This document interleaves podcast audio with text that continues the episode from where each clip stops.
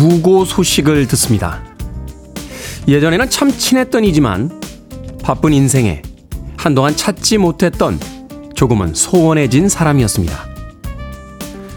그 멀어진 거리만큼 슬픔도 희미합니다. 문득 스스로를 위로해 봅니다.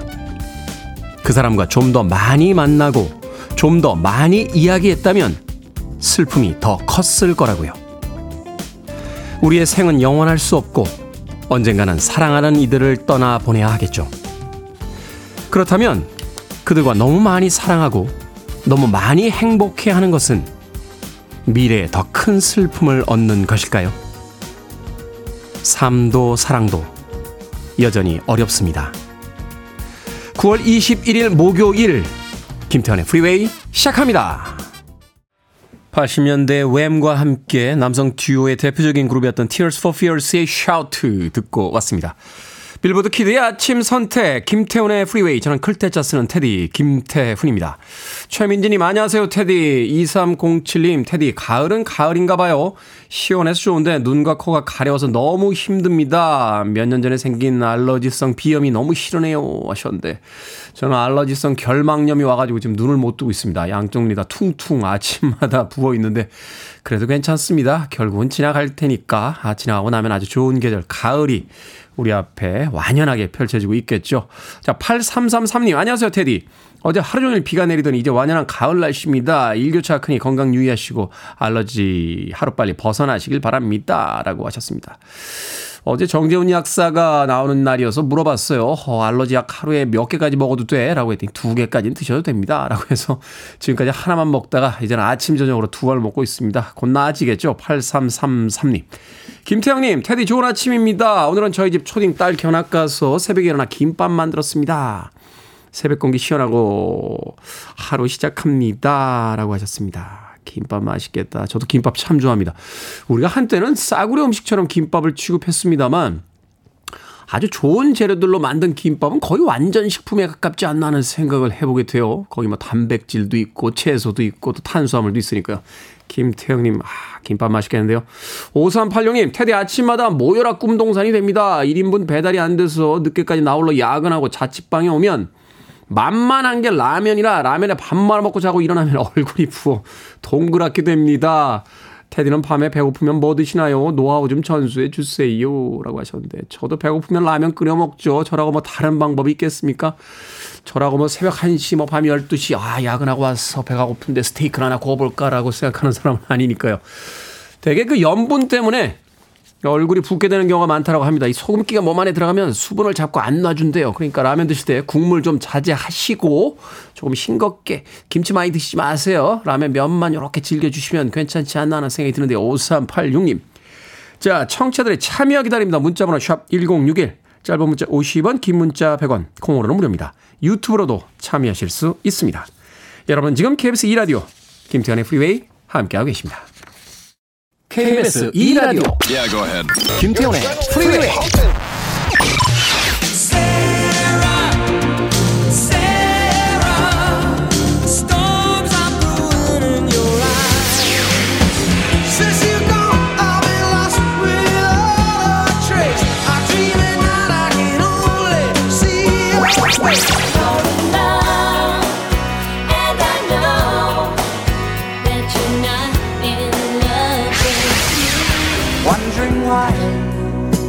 it echoes through the lonely palace of the sun. We don't stop the music. one-hit wonder에 그치긴 했습니다만 이 곡만큼은 크게 히트했었죠. 제니퍼 페이지의 Crush 듣고 왔습니다. 하트뿅뿅님, 테디 여자친구 생긴 15살 아들이 맛있는 거 있으면요. 여자친구 가져다 주느라 정신이 없습니다. 간식을 사놓으면 순식간에 없어집니다.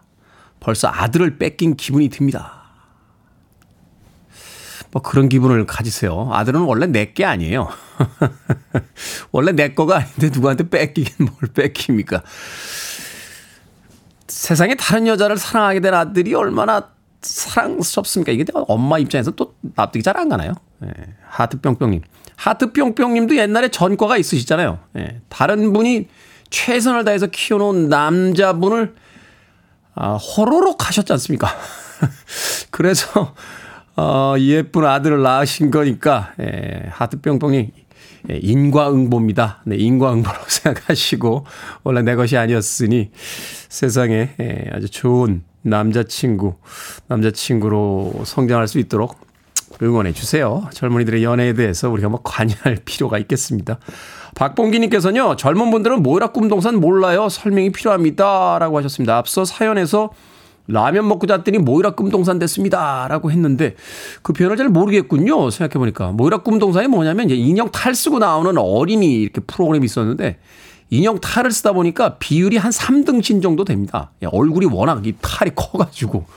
예, 그래서 이렇게 라면 먹고 얼굴이 퉁퉁 붓거나 예, 이러면 이제 야 얼굴이 뭐라 꿈동산 같아 라고 이야기했던 옛 표현이 있습니다. 옛 표현. 예, 방송 듣고 계신 MZ 세대 여러분 네, 모이라 꿈동산은 바로 그런 뜻입니다.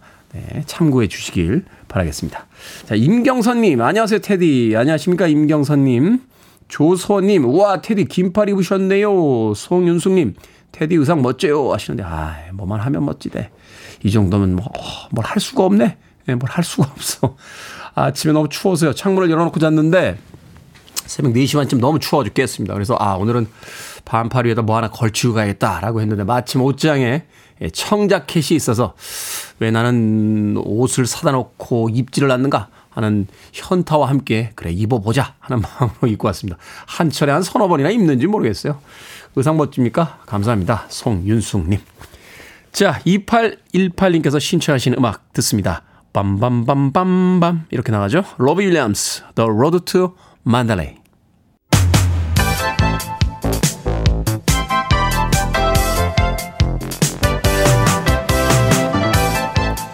이 시간 뉴스를 깔끔하게 정리해드립니다. 뉴스 브리핑 캔디 전예현 시사평론가와 함께합니다. 안녕하세요. 안녕하세요. 전예현입니다. 자, 윤석열 대통령이 유엔 총회에 참석했습니다. 기조 연설 내용 간략히 정리를 좀 해주시죠. 예, 현지 시각 20일 뉴욕에서 열린 유엔 총회 연설에서의 윤석열 대통령의 연설 내용 핵심 내용은 북한과 러시아의 군사 거래에 대한 경고 이렇게 요약을 할 수 있겠습니다. 주요 내용을 살펴보면 북핵과 미사일은 전 세계 평화에 중대한 도전이다 이렇게 윤 대통령이 언급하면서 러시아가 이런 북한의 재래식 무기를 대가로 대량 살상 무기 기술을 지원한다면 한국을 겨냥한 도발로 보고 자시지 않겠다 이렇게 밝혔습니다. 그리고 이제 유엔 안보리 상임이사국에 관해서도 대통령이 언급을 했는데요. 이 안보리 상임이사국이 전쟁 일으키고 안보리 제재 대상에게서 무기를 지원받는 현실은 자기 모순이고 안보리 개혁 필요성에 대해서 언급했는데 이것은 역시 러시아를 겨냥한 발언으로 해석이 됩니다. 그런데 이제 안보리 상임이사국과 우리나라의 굉장히 좀 밀접한 국가를 살펴보면 중국도 있는데 윤 대통령이 중국에 대해서 언급하지 않았습니다. 아무래도 한중 관계를 염두에 둔 것이다 이런 분석이 나왔고요. 윤 대통령은 이외에도 세계의 개발 문제, 기후 문제, 디지털 격차 문제를 지적을 했고요. 한국의 기여 확대 협력 계획도 설명했습니다. 자, 국회는 오늘 본회의를 열었어요. 한덕수 국무총리에 대한 해임 건의안, 더불어민주당 이재명 대표에 대한 체포 동의안 표결을 진행하기로 했습니다. 새로운 정부가 출범한 지 1년 반에서 이제 2년째로 가고 있는데 강대강 이 구조가 도저히 깨지지 않네요. 그렇습니다. 제가 오늘 KBS 오는 길에 보니까요. 국회 앞에 이미 나와 있는 시민들도 많이 계시던데 오늘 오후 국회 본회의가 열릴 예정인데요. 더불어민주당 이재명 대표에 대한 체포 동의안 그리고 한덕수 국무총리 해임 건의안이 표결 절차를 밟을 예정입니다. 어떤 결과가 나오든지 정치적 영향이 매우 클 것으로 보이는데요. 먼저 이재명 대표에 대한 체포 동의안 한번 살펴보겠습니다.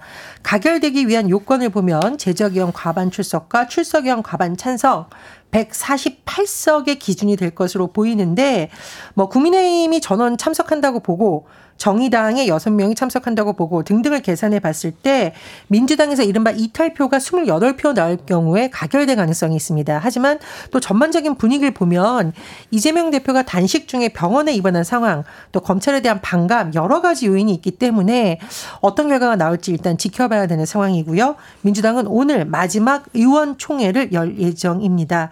그런데 어제 이재명 대표가 SNS로 본인의 입장을 밝혔는데요. 요약해 보자. 한마디로 사실상 부결을 요청한 것이다. 이런 해석이 가능합니다. 이재명 대표 본인에 대한 수사를 명백한 정치 보복, 검찰권 남용이라고 했고 체포동의안 역시 불법 부당하다고 했습니다. 검찰 독재의 폭주 기관차를 국회 앞에서 멈춰 세워 달라는 표현이 나오는데 이건 역시 오늘 예정된 표결에서 부결을 시켜달라라는 요청으로 해석이 됩니다. 하지만 국민의힘에서는 지금 표결 참여를 굉장히 독려하고 있는 것으로 보이는데요. 장관들도 다 참석해라 이런 의견이 전달된 것으로 전해집니다. 한덕수 총리 해임 건의안의 경우 제적용 과반수 150명의 찬성을 통해서 가결이 될 수 있는데 현실적으로 지금 민주당 의원이 과반을 넘습니다. 그래서 네. 통과될 가능성이 매우 높은데 중요한 것은 대통령실이 이것을 받아들이냐 대통령실의 최근 입장을 보면 받아들일 가능성 거의 없습니다. 그리고 민주당이 발의한 현직 검사 탄핵 소추안 표결 오늘 진행될 예정인데요. 자, 어쨌든 오늘의 기점으로 정치권에 여러 가지 후폭풍이 불 것으로 보이고 이에 따라서 국회 상임위가 파행되고 여야 간 긴장감이 더 높아질 가능성이 있습니다. 답답하군요. 자, 이균영 대법원장 후보자에 대한 임명 동의안이 국회 문턱을 넘기 어려워 보인다고요? 여러 의혹이 논란이 되고 있습니다. 예, 19일, 20일 이틀간 이균영 대법원장 후보에 대한 인사청문회가 있었는데 당초 여권에서는 어 무슨 큰 논란이 일겠느냐라는 분위기였지만 막상 청문회를 열어보니까 굉장히 여러 가지 의혹이 제기됐다라고 하고요. 그렇다 보니 민주당에서는 부적격이다 이런 기류가 강한 것으로 전해집니다. 언론 보도를 종합해 보면 이- 이 후보자의 답변에서 많이 나왔던 용어 송구하다, 몰랐다, 죄송하다라고 하는데 그렇다 보니 청문회장에서 아니 판사가 법을 모르면 어떻게 하냐 이런 지적이 나왔다고 했죠. 어, 특히 논란이 됐던 부분은요 재산 증식 과정에 대한 문제 또 재산 신고 문제인 것으로 보입니다. 이균영 대법원장 후보자가 10억 원 가량 10억이죠. 10억 원 가량의 가족명의 비상장 주식을 신고하지 않았는데 본인은 처가 쪽 재산 분배였기 때문에 거의 인식하지 않고 있었다. 이렇게 해명을 했습니다. 뭐 쉽게 말하면 잘 몰랐다. 이렇게 할 수 있는데 또 언론 보도를 보면 2001년에 처남이 보유한 주식을 이 후보자가 증여받으면서 증여세 6천만 원을 납부했으니까 이게 증여받았다고 세금까지 납부했는데 와서 몰랐다라는 주장이 말이 되느냐 이런 지적이 나오고 있고요. 또 국외 거주 중인 딸에게 국내 국외 계좌로 수천만 원을 송금하면서 증여세를 내지 않은 것에 대해서도 인식하지 않았다. 즉 이게 이제 탈루의 문제점을 인식하지 못했다라는 것으로 보입니다. 또 아들이 공고나 심사 없이 김앤장 법률사무소 인턴으로 들어간 것 야당에서 집중 의혹을 제기했는데 아빠 찬스다 이런 의혹이 제기됐지만 본인은 부인을 했고요. 어, 여러 가지 지금 문제점이 나오고 있습니다. 그런데요. 대법원장은 임명 전에 국회 인준 절차를 거쳐야 됩니다. 본회의 과반 출석에 과반이 찬성해야 통과되는데 제가 말씀드렸듯이 과반 의석을 차지한 민주당에서 부적격 기류가 강한 상황이어서 인주단이 통과되지 못하고 대법원장 공백 사태가 올 수도 있다 이런 전망이 나옵니다. 대법원장 후보자에 대한 임명 동의안이 부결된 건 1988년 예전 세를 보면 단 한 차례였습니다. 대법원장 후보자신데 이제 법을 잘 모르시는 것 같군요. 자, 오늘의 시사 엉뚱 퀴즈 어떤 문제입니까? 예. 앞서 대법원장 후보자에 대한 임명 동의안이 국회 문턱을 넘기 어려울 수도 있다. 이런 전망이 나온다는 소식 전해드렸는데요. 턱 하니까 턱을 치면서 잘 내 턱이 있나? 아, 그 모습이 딱 떠오릅니다. 오랜만에 듣네요. 자, 이런 유행어로 사랑받았던 개그맨이 떠올라서 드리는 오늘의 시사 엉뚱 퀴즈. 이 개그맨은요, 시사 코미디의 대부로 불립니다. 회장님, 회장님, 우리 회장님, 탱자 가라사대. 이런 코너를 통해서 시사 코미디 붐을 일으켰죠. 누구일까요? 1번, 김형곤. 2번, 김명곤. 3번, 펜타곤. 4번, 노곤, 노곤. 정답 아시는 분들은 지금 보내주시면 됩니다. 재미있는 오답 포함해서 모두 10분에게 아메리카노 쿠폰 보내드립니다. 잘 될 턱이 있나 하는 유행어로 사랑받았던 개그맨은 누구일까요? 시사 코미디의 대부로 불리고 회장님, 회장님, 우리 회장님, 탱자 가라사대 등의 코너를 통해 시사 코미디 붐을 일으켰습니다. 1번은 김영곤, 2번은 김명곤, 3번은 펜타곤, 4번은 노곤노곤 되겠습니다. 문자번호 샵 1061, 짧은 문자 50원, 긴 문자 100원, 콩으로는 무료입니다. 뉴스 브리핑 전혜연 시사평론가와 함께했습니다. 고맙습니다. 감사합니다. All right, partner. Keep on rolling, baby. You know what time it is.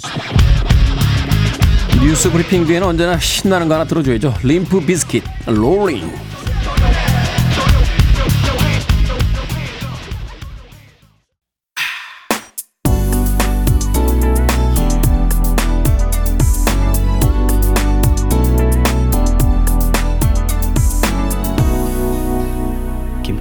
Freeway.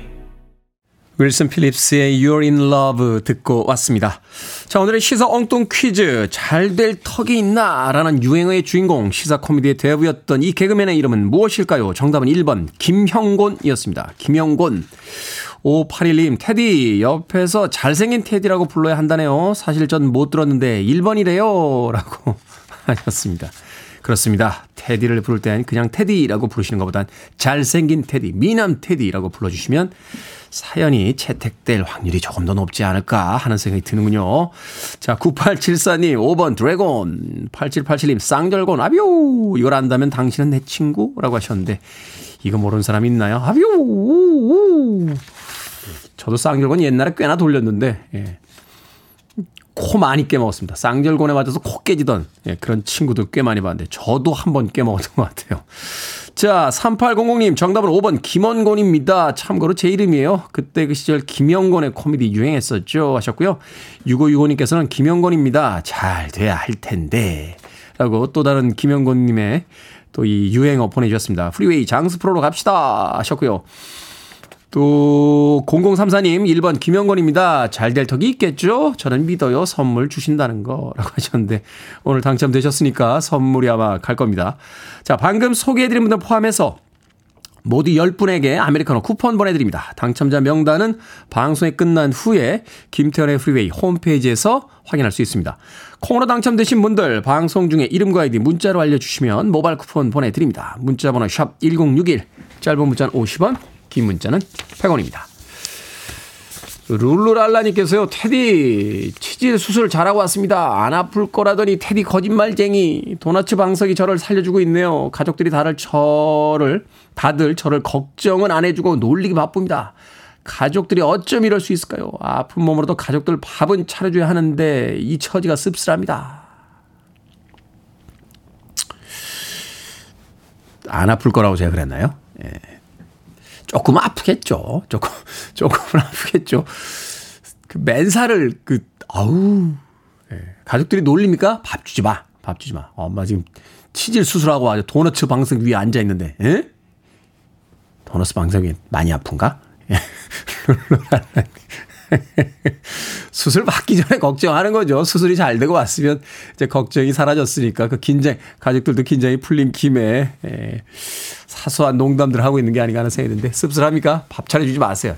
야, 엄마 아파 죽겠는데 지금 놀리고 있어. 제가 불고기 버거 세트 보내드릴게요. 아, 나밥 안 먹어. 나는 불고기 세트 먹을 거야. 하고서 룰루랄라님께서 불고기 세트 시켜서 드시길 바라겠습니다. 가족들 식사요? 뭐 한 끼 안 먹는다고 무슨 일 납니까? 니들이 알아서 해. 라고 문 걸어 잠고 들어가셔서, 예. 도너츠 방석 위에서 평화로운 하루를 보내시기 바라겠습니다. 콩으로 오셨는데 다시 한번 샵 1061로 이름과 아이디 보내주시면 모바일 쿠폰 보내드립니다. 짧은 문자 50원, 긴 문자 100원입니다. 자, 3162님께서 신청하셨습니다. 치질 수술하면 이렇게 숨 쉴 때마다 아픈가요? 예, 더 폴리스입니다. Every breath you take.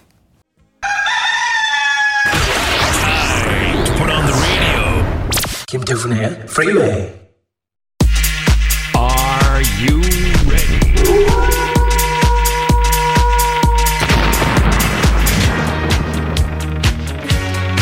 무거웠던 고민이 가벼워지는 시간 결정을 해드릴게 신세계 상담소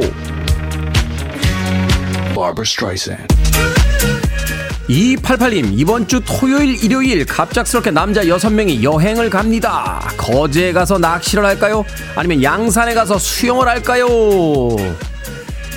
거제에 가서 낚시를 합시다 남자 6이 할 말도 별로 없는데 풀에서 옷 벗고 맞아보고 있으면 민망하잖아요 배춘홍님 아들이 브랜드 운동화를 사줬는데 색상이 별로입니다. 아들에게 바꿔달라고 할까요? 아니면 아들의 안목을 믿고 그냥 신을까요? 아들에게 바꿔달라고 하세요. 아들의 안목이 중요한 게 아니라 나의 취향이 중요합니다. 8675님, 추석 연휴가 6일이나 되는데 특근 하루 하면 20만원을 넘게 받습니다. 6일을 다 푹 쉴까요? 아니면 하루 특근 지원할까요? 하루 특근 지원합시다. 남들 다 놀 때 돈 벌면 뿌듯하잖아요. 8115님, 10년 만난 남친이 이제는 말을 함부로 해서 힘드네요. 계속 만나야 할까요? 아니면 끝내는 게 좋을까요? 이 결정은 통과.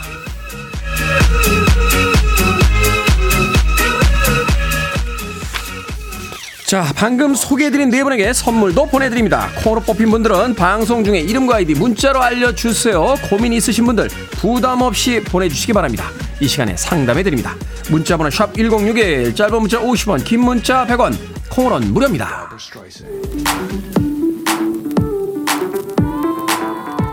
조지아입니다. Some things you'll never know.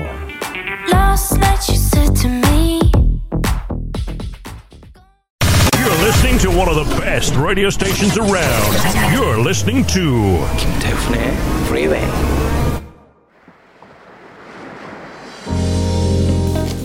빌보드 kid의 아침 선택 KBS 2라디오 김태훈의 프리웨이 함께하고 계십니다. 여름이 다 가고 있는데 바닷가에는 한 번쯤 다녀오셨습니까? 1부 끝곡은 크리스 리아 On the Beach 듣습니다. 저는 잠시 후 2부에서 뵙겠습니다.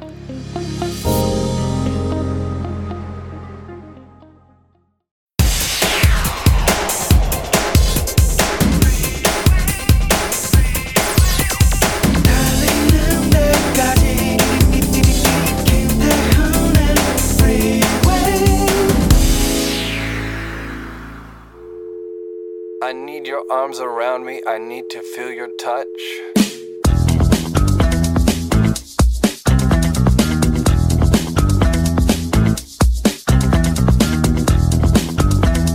스트레스와 불안의 원인인 small 트라우마를 극복하려면 스트레스와 불안의 미묘한 차이를 이해하는 것이 중요하다. 접근법이 서로 다르기 때문이다. small 트라우마는 스트레스와 불안 양쪽 모두와 관련이 있을 수 있다. 과거의 경험이 특정 상황에서 스트레스 반응을 유도할 수 있기 때문이다. 그러나 small 트라우마는 우리의 인지에 영향을 끼쳐 불안을 유발하고 정신적으로 수많은 토끼굴을 파게 하며 그 결과 스트레스 반응과 다른 생리적 증상을 일으킬 수 있다.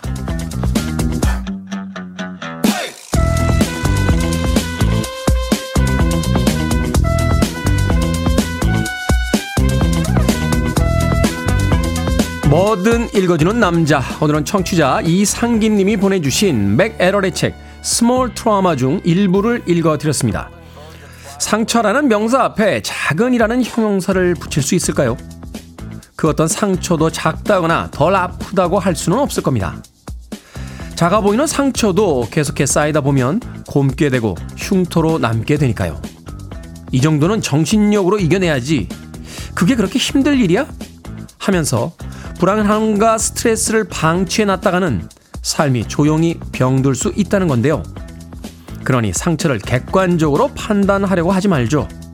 내가 아프고 힘들다면 그게 얼마나 사소해 보이는 일이든 휴식과 치유가 필요하다는 뜻입니다. 21 파일럿의 Stressed Out 듣고 왔습니다. 자, 김태훈의 프리웨이 2부 시작했습니다. 앞서 일상의 재발견, 우리 하루를 꼼꼼하게 들여다보는 시간, 뭐든 읽어주는 남자. 오늘은 청취자 이상기 님이 보내주신 멕 애럴의 책, small 트라우마 중 일부를 읽어드렸습니다.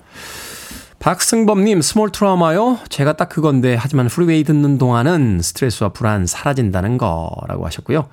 최신영님께서 우리 엄마는 항상 뭐든 이겨내라고 무엇이든 다 세상사 그런 거라며 절대 다독여 주거나 위로해 주시지 않는 스타일이셨죠. 때로는 토닥토닥도 필요한 건데, 라고 하셨습니다. 5230님, 테디는 가장 스트레스 받는 일이 무엇인가요? 장은희님, 테디, 스트레스가 참 무서운 병이더라고요. 병원에서 스트레스를 받지 말라는데 그럴 수가 있나요? 테디는 스트레스 관리 어떻게 하시나요? 하셨습니다. 가장 스트레스 받는 거요? 네. 비슷하지 않겠습니까? 아, 여러분들하고? 예. 비슷하겠죠? 예, 저라고 뭐, 길 가다가 갑자기 도로가 파인 걸 보고 스트레스를 받지는 않을 거 아닙니까? 여러분들하고 비슷한 스트레스를 받을 텐데. 근데 스트레스에 오래 머무르는 것 같진 않아요. 어, 저도 가끔 방송에서 그런 얘기 합니다만, 그렇게 만만치 않은 인생이었던 것 같아요. 어, 뭐 하나, 뭐 하나 원하는 대로 딱 떨어진 적이 한, 한 번도 없습니다. 한 번도. 예. 뭐 대학 갈 때도 뭐, 한 번에 못 가고, 예. 가서도 졸업을 잘 못하고, 예. 직장에 간신히 들어갔다가 사장님하고 싸우고 해고되고, 예. 신용불량으로도 한 몇 년 살고, 어. 뭐, 그런 거죠. 뭐, 괜찮습니다. 예. 제가 좋아하는 그 애니메이션 영화의 주제곡이 있어요. 어, 그 주제곡에 이런 가사가 있습니다. 아, 진흙탕에 빠진 인생도 괜찮다. 언젠가는 끝이 나니까. 네. 뭐 이렇게 스트레스 받습니까? 웃으며 삽시다. 가벼운 농담과 함께. 자, 뭐든 읽어주는 남자. 여러분 주변에 의미 있는 문구라면 뭐든지 읽어드립니다. 김태훈의 프리웨이 검색하고 들어오셔서 홈페이지 게시판 사용하시면 됩니다. 말머리 뭐든 달아서 문자로도 참여 가능하고요. 문자번호 샵 1061, 짧은 문자 50원, 긴 문자 100원, 콩으로는 무료입니다. 오늘 채택된 청취자 이상기님에게 촉촉한 카스테라와 따뜻한 아메리카노 두 잔 모바일 쿠폰 보내드리겠습니다. I want it. I need it. I'm desperate for it. Okay, let's do it. 김태훈의 Freeway. 두 곡의 New Jack Swing 그리고 New Jill Swing 스타일의 음악 들려드렸습니다. 블랙스트리트의 No Diggity 그리고 메리 제이 블라이즈의 Family Affair까지 두 곡의 음악 이어서 듣고 왔습니다. 뭐 지금은 힙합이라는 용어로 어, 통일해서 사용하긴 합니다만 이 음악의 어떤 초기 형태를 이야기할 때 남성들이 하면 New Jack Swing, 여성들이 하면 New Jill Swing 이렇게 예, 분류해서 불렀던 시절이 있었습니다. 대표적인 아티스트가 바로 이제 블랙스트리트 같은 이 팀이죠. 이 블랙스트리트의 No Diggity 그리고 메리 제이 블라이즈의 Family Affair까지 두 곡의 음악 이어서 들려드렸습니다. 3280님께서 내가 신청하지도 않았는데 내가 좋아하는 노래가 나왔을 때 와 기분 너무 좋아요 라고 하셨습니다. 두 곡 중에 어떤 음악을 더 좋아하셨는지 모르겠네요. 임병희님 테디 어제 새 이불을 사다 침대에 깔았는데 댕댕이 녀석이 쉬를 했습니다. 야단쳐도 눈만 멀뚱멀뚱 쳐다봅니다. 이 녀석 왜 그런가요? 그거야 키우시는 분이 아시겠지. 키우지도 않는 제가 어떻게 알겠습니까? 예. 제가 제가 뭘 그렇게 세상의 모든 걸 다 안다라고 예, 생각하십니까? 예, 저도 모르는 거 굉장히 많습니다. 예. 예전에 부력에 대해서 설명받은 적 있어요. 예. 아니 저렇게 쇠로 된 배가 어떻게 물에 뜹니까? 그게 말이야 부력 때문인데 이제 밀어내는 힘과 뭐, 뭐 블라블라블라블라 이렇게 소개를 해주시는데 아무리 설명을 들어도 말이 돼? 쇠가 왜 물에 뜨지? 하는 생각을 했던 기억이 납니다. 풀리지 않는 의문 중에 부력이 하나 있었는데 예, 임병희님 덕분에 도대체 왜 세입을 사다 침대에 깔면 댕댕이가 쉬를 하는지 모르겠다는 것도 제가 추가를 하게 됩니다. 잘 안 놀아주셔서 그런가요? 관심 가지려고 그러는 경우가 꽤 많다고 하더군요. 강아지들이 이렇게 양말 물고 가잖아요. 양말을 자꾸 물고 와서 아니 왜 이렇게 양말을 물고 가? 라고 했더니 그 반려동물 전문가께서 그런 이야기를 한번 해 주시더라고요. 양말을 물고 가면 막 사람들이 뛰어서 야! 또 양말 물고 왔어! 하면 이제 양말을 이렇게 뺏으려고 하면 터그놀이라고 하나요? 이렇게 뭐 물고 이렇게 강아지들하고 당기고 하는 놀이가 있답니다. 아. 또 이제 그걸 할 수 있게 되고 또 다른 거 이렇게 뭐 걸레 같은 걸 물고 다니면 별로 얘기를 안 하는데 양말을 물고 가거나 속옷을 물고 가면 사람들이 뛰어와서 관심을 보이니까 아마도 그래서 그런 게 아니냐 뭐 이런 이야기를 하신 적이 있어요. 임병희님 아마도 이 댕댕이도 최근에 관심을 많이 안 주셔서 그런 게 아닌가 뭐 그런 생각도 듭니다. 자 4736님 혹시 생선알이 아시나요? 며칠 쑤시는 것 같더니 손가락이 너무 아픕니다. 지금 병원 가려고 하는데 너무 아파 무서워요. 병원 가면서 들을 수 있는 위안의 노래 들려주세요 하셨습니다. 4736님, 병원 갈 때 너무 무서운데 위로가 될 만한 음악이 뭐가 있을까요? 허은실님께서 신청하신 이 음악 혹시 위로가 되지 않을까 싶습니다. 스타쉽이 노래합니다. 세라.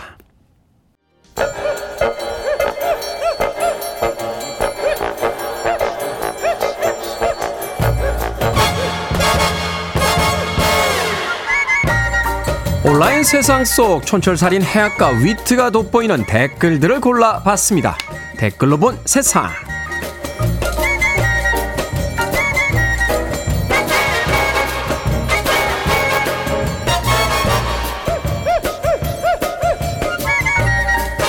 첫 번째 댓글로 본 세상 보이스피싱 수법이 점점 치밀해지고 있다고 합니다. 가족의 번호로 전화를 걸어 음성 변조를 하는 건 기본. 돈이 필요한 이유도 구체적으로 설명해 심리적 압박을 가한다는데요. 지난해 전화 금융 사기 피해액만 1,451억 원에 달했을 정도라고 합니다.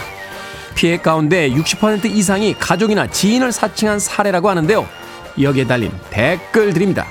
진경님, 저런 거 누가 당하나 했는데 애가 타짜고짜 울면서 전화 걸면 저도 놀래서 판단이 흐려질 것 같더라고요. 정말 악질적이에요. 캐런님, 아빠라고 부르기 전에 결혼 유무부터 물어봐 주는 게 예의 아닙니까? 얼굴도 못 본 애가 3명이나 된답니다. 이 정도 되면 가족끼리도 암호명이라도 써야 되는 거 아닙니까? 엄마는 여왕벌, 아빠는 영원한 돌쇠, 뭐 아이들은 존 메리 제임스 이런 식으로 여왕벌, 나 제임스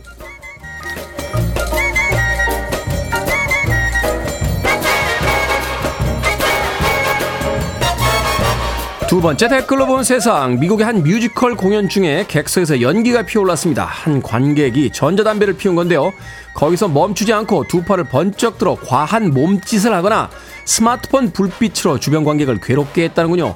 결국 보안 요원에게 끌려 나갔지만 자신이 누군지 아느냐며 시장에게 연락하겠다고 관계자들을 협박했답니다. 이 관객 알고 보니 미국 공화당 소속 하원 의원이었다고 하는데요. 여기에 달린 댓글 드립니다. 예훈님 마음대로 하고 싶었으면 전 좌석을 다 구매하면 됐을 텐데 간단한 방법을 모르셨나 보네요. 세븐님 누군지 관심 없었는데 굳이 스스로 알려줘서 고맙네요. 정당한 대가를 치르게 되겠죠? 이쯤 되면 고도의 정치적 XMN이라고 봐야겠죠. 무간도의 양조위처럼 비밀 임무를 띠고 다른 당에서 하원 의원이 되신 분 아닌가요? 3968님께서 신청하신 그 음악입니다.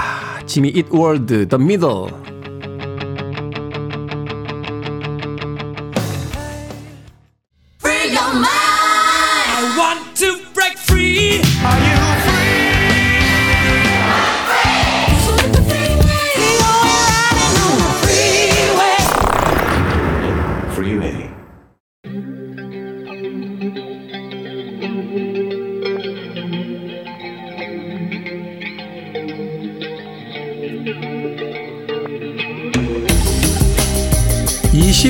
20세기의 키워드로 우리의 역사를 살펴보는 시간입니다. 역사 대자뷰. 오늘도 공간 역사 영서 박광일 소장님 나오셨습니다. 안녕하세요. 안녕하세요. 자, 며칠 전 가야 고분군이 유네스코 세계 유산에 등재됐다 하는 뉴스를 전해드렸었습니다.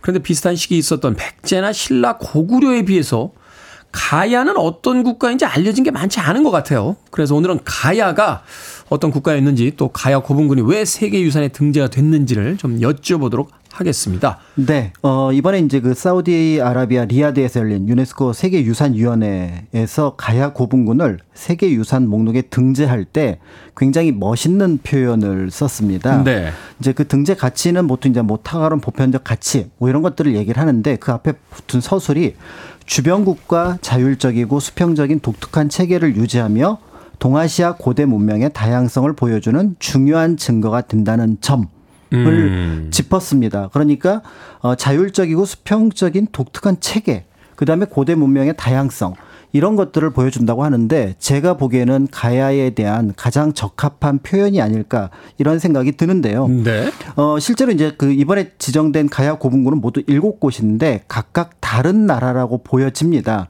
예를 들어 고령의 지산동 고분, 그다음에 김해의 대성동 고분은 각각 대가야, 금강가야를 가리키고요. 네. 그다음에 이제 함안의 마리산 고분군, 창녕교동, 송영동 고분군, 그다음에 고성의 송악동 고분군이 있는데 고성 같은 경우는 이제 소가야, 그다음에 함안 같은 경우는 아라가야. 다, 다다 흩어져 있네요. 그렇습니다. 오. 그다음에 이제 합천의 옥정고분, 그다음에 전북 남원의 유곡리, 두랑리 고분 이렇게 해서 일곱 곳이 이제 그 세계 유산에 등재가 됐지만 실제 가야 고분군은 이것보다 훨씬 더 많고요. 네. 그런데 이번에 이제 가야 고분군이 세계 유산에 등재가 됐다는 점에서 사실은 이제 몇- 여러 부분들이 이제 관심의 대상이 되는데 무엇보다도 가야라는 나라가 말씀하셨던 것처럼 들어보긴 했는데 네. 그 나라에 대해서 설명을 하라고 하면은 잘 모르겠어요. 그렇습니다. 그러니까 구체적으로 역사를 예전에 저희는 아주 어릴 때 배웠으니까 예전에 이렇게 생각해 보면 가야고 발해는 별로 이렇게 많이 안 가르쳐 주셨어요. 그렇죠. 오히려 네. 가야는 이제 가문으로 더 많이 김해김 씨로서 그렇죠. 네. 더 많이 알려지기도 했는데 사실은 이제 그 배경 가운데 하나가 두 책의 역할이 큽니다. 우리 고대 역사를 알려주는 책 가운데 삼국사기 삼국유사가 있는데 네. 제목부터가 삼국입니다. 그렇죠. 고구려 백제 신라니까 당대에 있었던 가야라든지 그다음에 부여 같은 나라에 대해서는 소략을 하거나 어떻게 보면은 그 나라와 연결되어 있는 이야기만 음. 전해진다는 점 그런 점이 이제 문제가 되고요. 또 자체 기록을 남겨놓지 못했던 부분도 있습니다. 그러다 보니까 오히려 대외적인 뭐 일본석이라든지 이런 기사를 좀 확인해야 되는 부분들이 있었고요. 당대의 기록으로 보더라도 조금은 낮춰봤던 광개토 대왕 능비의 임나 가라 정도 표현만 나와 있다는 네. 점에서 사실은 이제 가야에 대한 내력 이 많이 남아있지 않다 이렇게 볼 수가 있는데요. 이제 이런 것들을 이번에 이제 가야 고분군 세계유산 등재를 통해서 조금 더 관심을 갖고 또 그 시대 고대의 어떤 역사를 조금 더 체계적으로 그다음에 입체적으로 이해하는 데 도움이 되지 않을까 이렇게 보고 있습니다. 그러니까 가야라는 게 어떤 하나의 나라라기보다는 이게 몇 개의 연합국입니까? 어, 몇 개의 연합국이라기보다는 각각의 나라가 수십 개 이상 존재했을 것으로 보고 있습니다. 그러니까 한 나라 안에도 여러 고분군이 있을 수 있고요. 네. 그런데 대표적인 한 나라의 고분만 하도 여러 개인데 예를 들어서 그 규모를 알 수 있는 곳이 이번에 이제 등재된 곳은 모두 일곱 곳으로 그렇죠. 이제 알려져 있지만 어, 연구자들이 밝혀낸 현재 그 경상도 전라도 일대에서 파악한 가야 고분의 흔적은 모두 780곳. 어, 그 다음에 엄청나군요. 무덤의 숫자는 수- 수만 기. 이야. 그러니까 굉장히 많은 무덤이 만들어졌고요. 이 무덤들이 만들어졌다는 얘기는 어, 수백 년 동안의 어떤 역사의 흔적이 어쨌든 땅 위에 남아 있다라는 네. 점에서 사실은 이제 앞에서 말씀드렸던 것처럼 문헌 기록에는 남아 있지 않거나 소략되어 있는 이 가야의 역사를 이 가야 곱은 제대로 연구하면은 조금 더알수 있지 않을까 음, 음. 이렇게 이제 많은 분들이 기대를 하고 있습니다. 이 무덤이라는 것이 단지 이제 사람이 시신을 묻는 게 아니라 그 사람이 이제 살아온 삶에 대한 것들을 이제 기록한 문서라든지 또는 물건들을 같이 넣는 건데 네. 그렇게 되면 그 시대의 어떤 사회상 또는 뭐 정치적인 구조 뭐 이런 것도 다 그 유추해 볼 수 있는 거잖아요. 그렇습니다. 그 말씀하셨던 것처럼 가야 고분이라고 하는 것들이 단순하게 이제 보통 사람의 무덤일 때도 그렇다고 하지만 네. 실제로 남아 있는 무덤의 규모를 보면은 최고 지배층 그러니까 왕이나 귀족의 무덤일 가능성이 굉장히 많은데요. 그렇다고 한다 그러면 그 시기에 중요한 인물의 무덤을 만들 때 당대 사람들은 굉장히 많은 노력을 했을 겁니다. 그러다 보면은 이제 정치적으로 사상적으로 중요한 공간을 선택을 했을 거예요. 그러니까 위치 자체가 일단은 중요한 의미를 가질 수 있는데 예를 들어 고령 지산동 고분 같은 경우는 고속도로 타고 가다가 쭉 가다가 바로 보이거든요. 네. 산 구릉에 있습니다. 그러니까 자신의 도읍지 어디에서도 볼 수 있는 가장 높은 곳에 이제 만든다든지 이런 것들을 볼 수 있다는 점에서 그 자체가 이제 어떻게 보면 경관지로서 모습을 하게 되고요.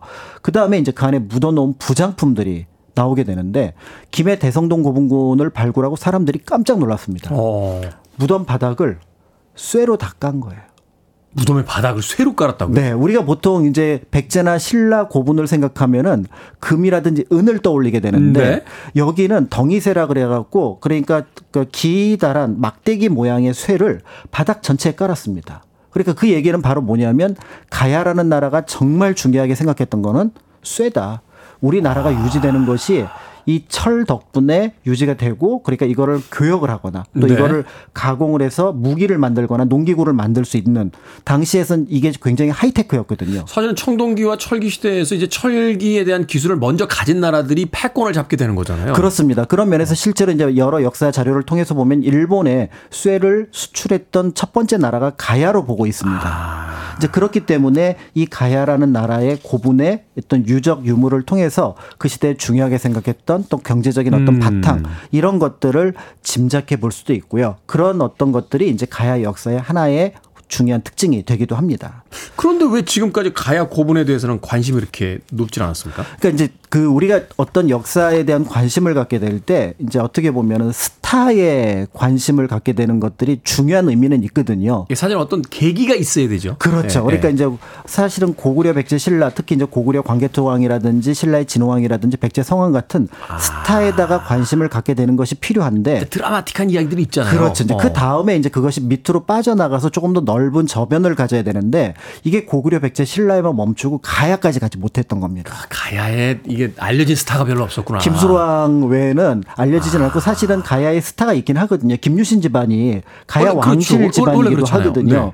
그런데 이제 가야에 대한 어떤 관심을 놓치는 사이에 가야 역사의 중요한 부분을 가지고 있어서 가야 고분이 파괴가 됐는데 음. 사실 이 가야 역사에 조금 더 관심을 가졌던 거는 일본이었습니다. 일본. 앞에서 말씀드렸던 것처럼 고대 일본이 성장하는 데 있어서 가야가 굉장히 중요한 역할을 했고요. 그러니까 주요 교육국이었으니까 당연히 관심이 많았겠죠. 그렇습니다. 그래서 중, 일본 같은 경우는 어, 중국 당자, 그러니까 당나라 당자가 이제 사실은 중국을 가리키는 보통 명사로 쓰이거든요. 그 중국 사람들은 자기 나라를 당산이라고 부르잖아요. 그렇습니다. 네. 우리나라에서도 중국으로 가는 항구를 당진, 네네네. 일본에도 똑같이 당진이 아, 있거든요. 그렇군요. 그런데 그 당을 일본에서는 가라라고 읽습니다. 가라. 당물이라 그러면 가라 모노. 그러니까 대륙에서 온 물건은 가야의 물건이다. 그러니까 이 얘기는 바로 뭐냐면 고대 역사에서 일본이라고 하는 나라가 발브라툼 어떤 가, 어떤 조직을 갖추는데 가야의 역할이 굉장히 컸거든요. 소위 이제 문명화되는 과정의 그 출발점이 이제 가야의 역할이 굉장히 컸다. 그렇습니다. 그런데 이걸 이제 거꾸로 역사책인 기록을 해놨죠. 우리가 가야를 지배했다. 왜 그래 진짜. 이그 유명한 임나가. 그러니까 이 역사를 어떻게든지 몇 개의 증거로 짜 맞추기 위해서 일제 강점기에 유물 중심의 도굴이 이루어집니다. 네. 그런데 이 도굴에 대한 기사가 등장을 하면은 그 근처에 있는 수십 수백 기의 고분이 있다라는 것이 알려지니까 도굴꾼들이 달려들고 음. 그러면서 가야 고분들이 그러니까 우리가 관심을 갖지 않는 사이에 하나 둘씩 어떻게 보면은 좀 파괴가 되었다. 이런 상황들이 반복되었다고 볼 수가 있습니다. 그러면서 이제 어떤 활발한 역사의 어떤 그 연구들이 이루어지지 못했다. 그렇습니다. 일본 분들은 그 정치권에서 그러는 건 이해합니다만 그 자꾸 자기 나라 학생들을 그렇게 잘못 가르쳐서 국제사회에서 바보를 만들면 어떡합니까? 그러니까.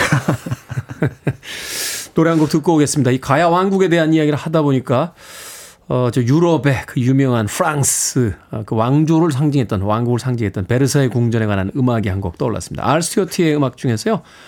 Palace of Versailles 듣습니다.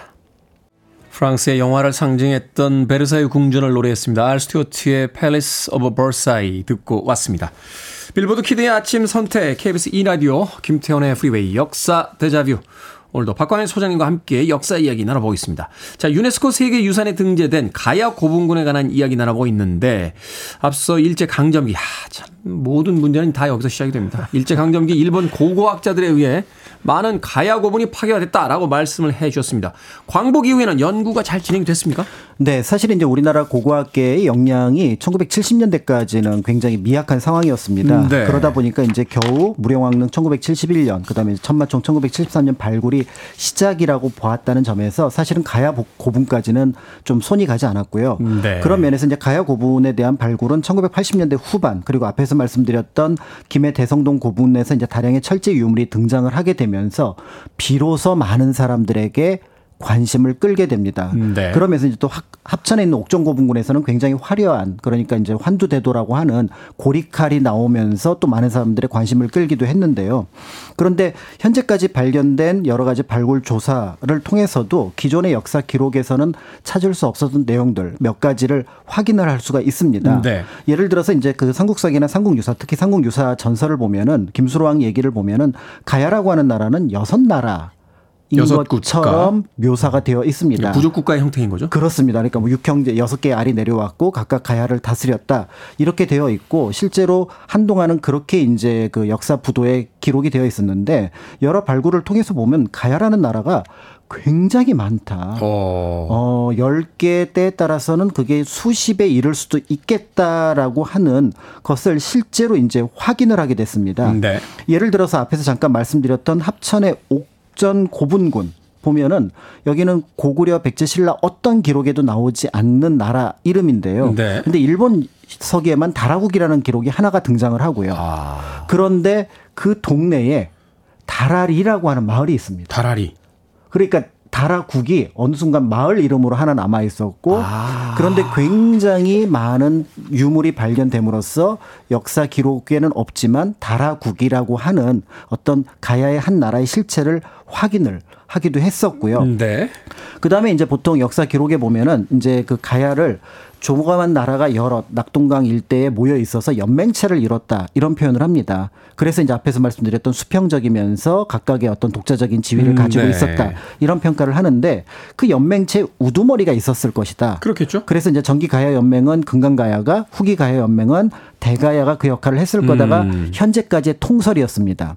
그런데 이제 각 지역에서 나온 토기를 보니까 문화권이 그거보다 조금 더 잘게 쪼개지더라는 거죠. 음, 음. 예를 들어서 어 김해의 금강가야권과 비슷한 토기가 여러 지역에서 발견이 되고요. 각 네. 다른 가야의 나라입니다. 그다음에 대가야권 토기가 역시 여러 지역, 그다음에 아라가야권 토기가 여러 지역, 그다음에 고성의 소가야권 지역이 여러 곳에 발견된다는 점에서 가야 연맹이 한 개가 아니라 정기라고 하더라도 한 두세 개, 후기라고 하더라도 두세 개가 있지 않았을까. 음, 지금 음. 이렇게 본다는 점에서 가야의 역사는 앞으로도 여러 부분에서 이 고분 발굴 결과를 통해서 새롭게 쓰여질 가능성이 많겠다. 이렇게 보고 있습니다. 우리가 이전까지 추측하고 있던 것들보다 훨씬 더 복잡하고 그렇습니다. 좀 더 그 광범위한 어떤 연합체였을 가능성이 크다. 그렇습니다. 자, 어찌됐건 세계유산에 이제 등재가 됐습니다. 그럼 이제 체계적으로 관리하기 위한 대책이 나와야 되는데 네. 참 관리들 참 힘들잖아요. 어, 세계유산에 등재가 되면서 일단 많은 분들이 가야 고분에 또 가야라는 나라에 대해서 관심을 갖게 된 것만으로 굉장히 큰 의미가 있다라고 보여지고요. 네. 어, 이미 이제 그 가야와 관련된 그 여러 개의 박물관, 전시관이 만들어져 있기도 합니다. 예를 들어서 대성동 고분 전시관이라든지 창녕 박물관, 대가야 왕릉 전시관, 하- 하만 박물관, 그리고 앞에 말씀드렸던 합천 박물관 이런 것들이 있는데 현재까지는 좀 각각 만들어져 있다면은 이거를 이제 가야라는 나라의 통일된 역사 플러스 그 지역 가야 역사를 음. 조금 더 이제 구분해서 보는 그러니까 통일성과 독자성을 같이 보여주는 것이 필요하지 않을까 이렇게 보여지고요. 그래야 이제 연합의 형태를 이해하기가 쉬우니까요. 그렇습니다. 그리고 이제 또 가야가 백제 고구려 신라하고 다른 점이 평지에 무덤을 만들지 않고 언덕에 또는 무덤- 무덤을 어. 만들었습니다. 요게 이제 장점이 되는 게 뭐냐면 도시화나 산업화의 피해를 아직 받지 않은 곳이 많습니다. 아, 그렇군요. 평지에다 만들었으면 이제 아파트 건설하고 이러면 다 땅을 파헤쳤을 텐데. 그렇죠. 구릉이나 약간 언덕에 있으니까 아직까지 보존되어 있을 가능성이 훨씬 크다. 그렇습니다. 그래서 실제로 가야 고분군 사진들을 보면은 굉장히 뭔가 멋진 고분들의 모습들이 주변에 거- 걸리는 것이 없이 보여지거든요. 네. 그럼 이 상태를 현재 유지하면서 그러면 이제 새롭게 발굴되는 고분들에 대해서는 어떻게 전시를 할지 이런 것들을 좀 봐야 될 것 같고요. 네. 더불어서 지금 지정된 가야 고분은 일곱 개지만 앞에서 말씀드렸던 것 예를 들어 부산의 복천동 고분 같은 경우도 있거든요. 네. 이런 것들에 대해서도 조금 더 관심을 가져서 세계 유산과는 또 별개로 가야 고분에 대한 이해 그다음에 보호 이런 것들에 대한 관심을 가지면 어떨까 하는 생각을 하게 됩니다. 그렇죠. 역사를 발굴하는 것뿐만이 아니라 그것을 보존하면서 계속 지속적인 연구를 통해서 또 새로운 사실을 후손들에게 알려주는 거 그게 또 필요한 시기가 아닌가. 최근엔 더군다나 이제 역사에 대한 인식이 좀더 강해져야 되는 그런 시기인 것 그렇습니다. 같습니다. 그리고 또 이것이 이제 관광지로서 조금 더 부각되어서 많은 분들이 찾아오시면 또 그 지역에서도 자랑스러워하지 않을까 이런 그렇죠. 생각이 듭니다. 사람이 많이 가야 뭐든지 활성화가 됩니다. 자, 역사 대자뷰 오늘은 유네스코 세계유산에 등재된 가야 고분군에 대해서 공간역사 연구소 박광일 소장님과 이야기 나눠봤습니다. 고맙습니다. 감사합니다.